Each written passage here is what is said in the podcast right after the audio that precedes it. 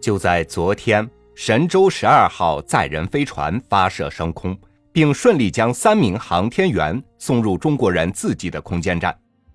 中国航天事业的伟大成就，再一次让国人骄傲，让世界认识到我们发展科技的决心和力量。今天和您分享的文章与以往的都不同，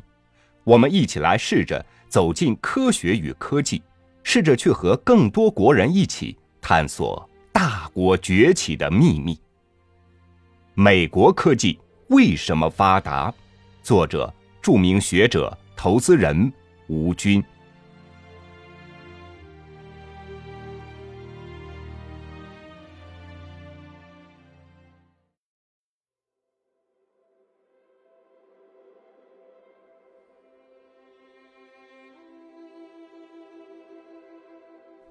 美国历史上有三个叫布什的大人物，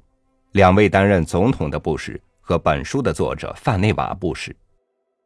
后者和前两者其实没有什么关系。不过，如果把两位布什总统加起来放在天平的一边，范内瓦·布什放在另一边，真的很难讲哪一边更重。如果要在美国历史上只选一个人对美国的科研整体贡献最大，这个人是范内瓦·布什。如果只选一份决定了美国科研决策，而且影响至今的报告，则非科学无尽的前沿莫属。想要了解美国的科研机制是如何运行的，为什么美国的科研既能得诺贝尔奖，又能产生高科技产品，就必须读这本书。范内瓦·布什一生大部分时间供职于麻省理工学院。是这所世界排名第一的理工科大学最引以为傲的人之一。二零一六年，我访问麻省理工的媒体实验室，由于我到的时间早了一点，伊藤主任还在前一个会上，他的助理就在接待室接待了我，然后给我看了一本珍贵的打字机打印的报告，就是这份《科学无尽的前沿》，上面有范内瓦·布什的签名。这份报告我读过，但是当我看到这本颇为珍贵的原始文件时，就如同信徒看到了圣物一样激动。正是这份报告改变了美国科技发展的历史。麻省理工将它给来访的客人看，其实是在宣传该校对于美国科研的影响力。他们非常自豪地讲，在美国的历史上，没有人比范内瓦·布什对美国的科研贡献更大了。范内瓦·布什首先是一位学者，一位导师，同时是教育和科研的管理者。不仅在麻省理工，也在全美国。在学术上，范内瓦是微分分析机分析仪的发明者，这是一种模拟计算机。在数字计算机诞生之前，它是仅有的能解微分方程的机器。当然，模拟计算机的发展很快遇到了瓶颈，于是他派了一位年轻人去改进计算机。这个年轻人因此发明了数字电路，这个人就是后来提出信息论的香农，而香农的那篇有关数字电路的硕士论文被誉为二十世纪最重要的硕士论文之一。范内瓦还有一个有名的学生叫特纳，特纳后来担任了斯坦福大学的教务长，并且因为发现了老斯坦福遗嘱的漏洞，建立了斯坦福工业园，被誉为硅谷之父。特纳。也有两个有名的学生，就是创办了惠普公司的休利特和帕卡德。当然，范内瓦对美国科技的最大贡献还不在于桃李满天下，而在于他对美国政府科研政策产生了永久性的影响。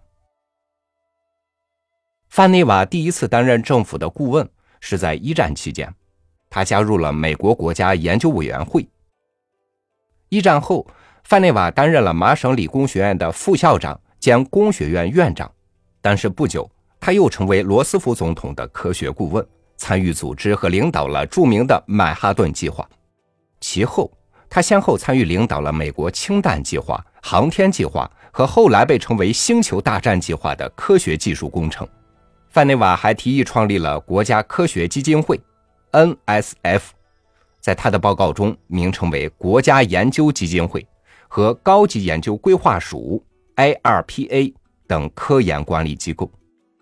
今天，国家科学基金会和从高级研究规划署演变来的美国国防部高级研究计划局，是美国研究型大学主要的政府经费来源。他们的存在保证了美国在尖端科技领域的长期领先地位。可以讲，今天美国政府支持科研的传统方法和机构，都是范内瓦·布什的遗产。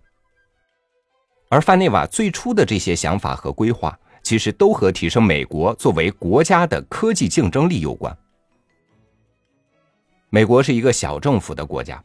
而且通常是靠商业驱动发明创造。早在第二次工业革命时期，美国贡献了世界上一半多与电相关的重要发明，在电学理论上也不落后。但是，那些成就。都是靠民间资本的力量完成的，美国政府很少参与。在第一次世界大战期间，范内瓦发现美国军防工程和技术需求与当时科学家之间的研究存在极大的鸿沟。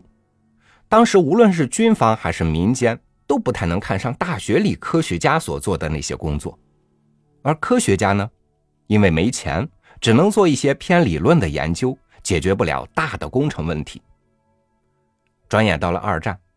虽然一开始美国没有参战，但是范内瓦已经感觉到来自德国的巨大威胁。德国人在二战前拿走了一多半的诺贝尔科学奖项，同时他们的科学家在武器研究上也发挥了巨大的作用。因此，范内瓦就向国会提议成立一个政府行政机构，协调并推进以科学研究为基础的国防开发。但是当时的美国国会没有把战争的需求当回事儿，没有理会他的建议。于是范内瓦利用担任总统科学顾问和美国航空咨询委员会主席的机会，绕过了美国国会，直接给罗斯福提交了一份建议书。在罗斯福的支持下，美国成立了国防研究委员会，以后的曼哈顿计划以及重大国防项目都是在这个委员会主导下开展的。由于科学家们在曼哈顿计划和一系列军工计划中发挥了关键作用，美国的老百姓开始相信科学，有些人甚至开始迷信科学，科学的地位和话语权也得到了很大提升。在罗斯福总统就四个方面的问题征询他的意见之后，范内瓦希望借着这个机会将科学研究确定为美国永久的国策。他在广泛征求业内的意见之后。给杜鲁门总统写了一份很长的报告，就是这篇《科学无尽的前言》。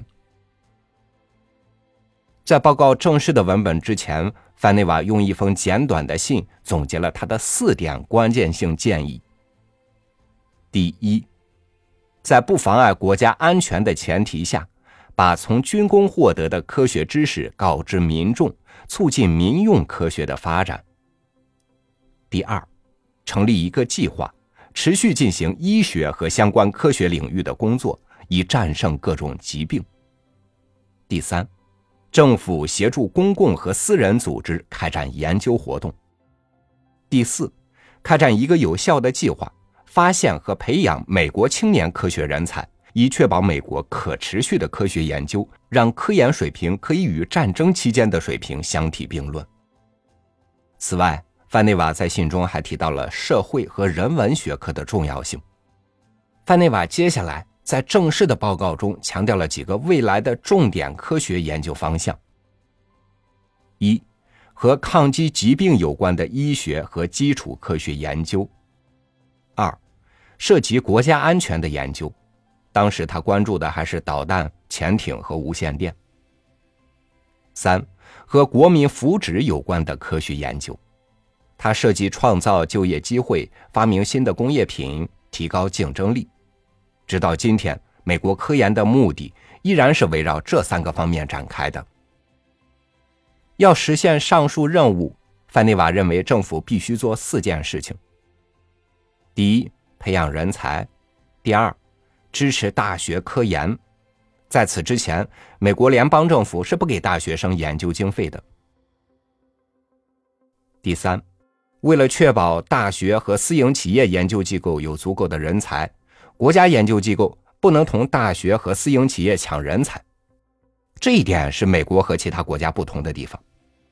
美国只有很少的政府科研机构，大部分还是二战时为了战争的需要建立的，比如洛斯阿拉莫斯实验室、劳伦斯实验室等。此后几乎没有建立新的实验室。他甚至把一些国家实验室交给大学管理，即便是在实施阿波罗登月计划期间，美国航空航天局也只是领头的机构，大量的工作交给了大学和公司的研究机构。今天很多人感叹，为什么 SpaceX 一家私营企业航天技术如此先进？其实 SpaceX 拿的也是美国航空航天局的钱，只是美国的科研运作方式和世界上很多国家不同而已。事实上，美国研究最新飞机、导弹、潜艇的，都是拿了政府合同的私营企业和大学。第四。为了刺激私营企业加大科研投入，要做好两件事情：一是制定科研经费抵税的税收政策；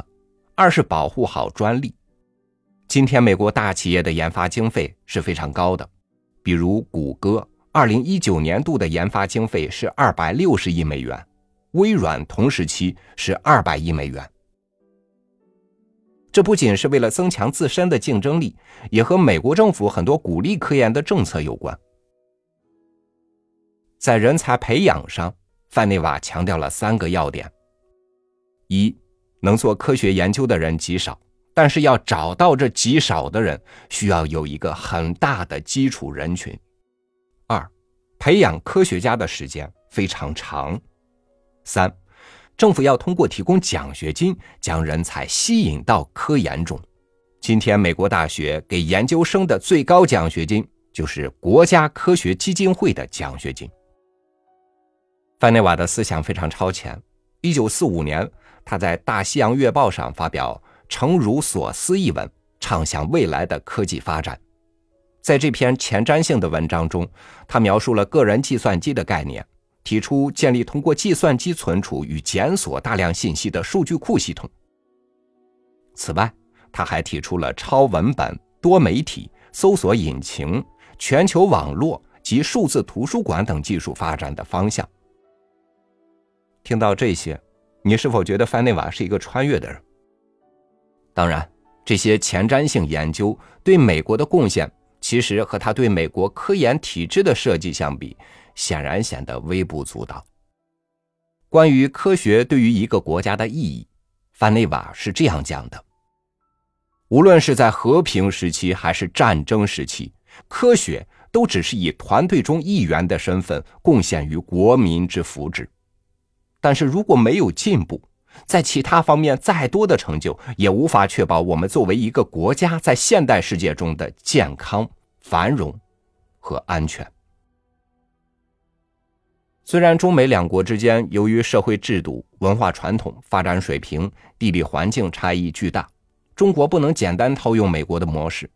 但是全面了解美国在创新方面的成功经验，对当下的中国是非常重要的。范内瓦关于科研和创新的思想，至今影响着每个人，相信对中国也有借鉴意义。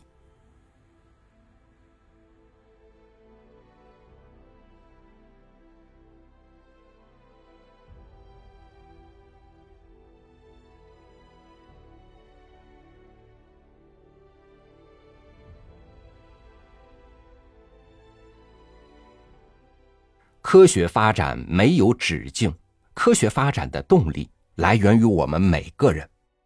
愿科技的种子播撒进更多国人的心里，愿祖国的航天事业创造更多辉煌，愿祖国越来越强盛。为您推荐由中信集团出版的这本《科学无尽的前沿》，同时。我们也将在微信公众号本文下方留言区选取十位听友，赠送这本在很多人阅读范围之外，但是却十分有意义去读的书。更多详情，欢迎关注微信公众号“三六五读书”去了解。